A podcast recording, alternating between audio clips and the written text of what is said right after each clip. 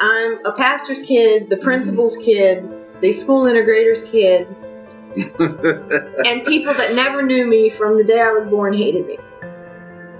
Now, I'm not saying I was perfect either, because I got an attitude in all of it as a young girl. yeah, I'm sure. And I put on a front in front of people. I'm gonna hurt you before you hurt me. But what that what is that? That's a root of rejection. Mhm. I had a huge root of rejection. I could not function in a normal relationship for many, many years because of it.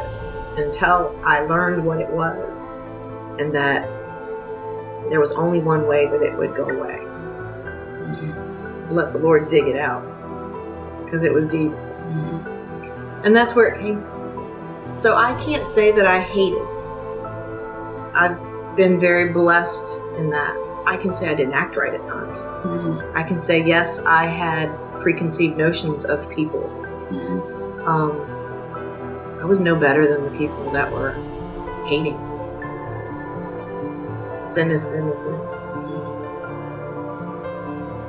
But the Lord kept his hand on me even when I was walking away. And he kept drawing me back.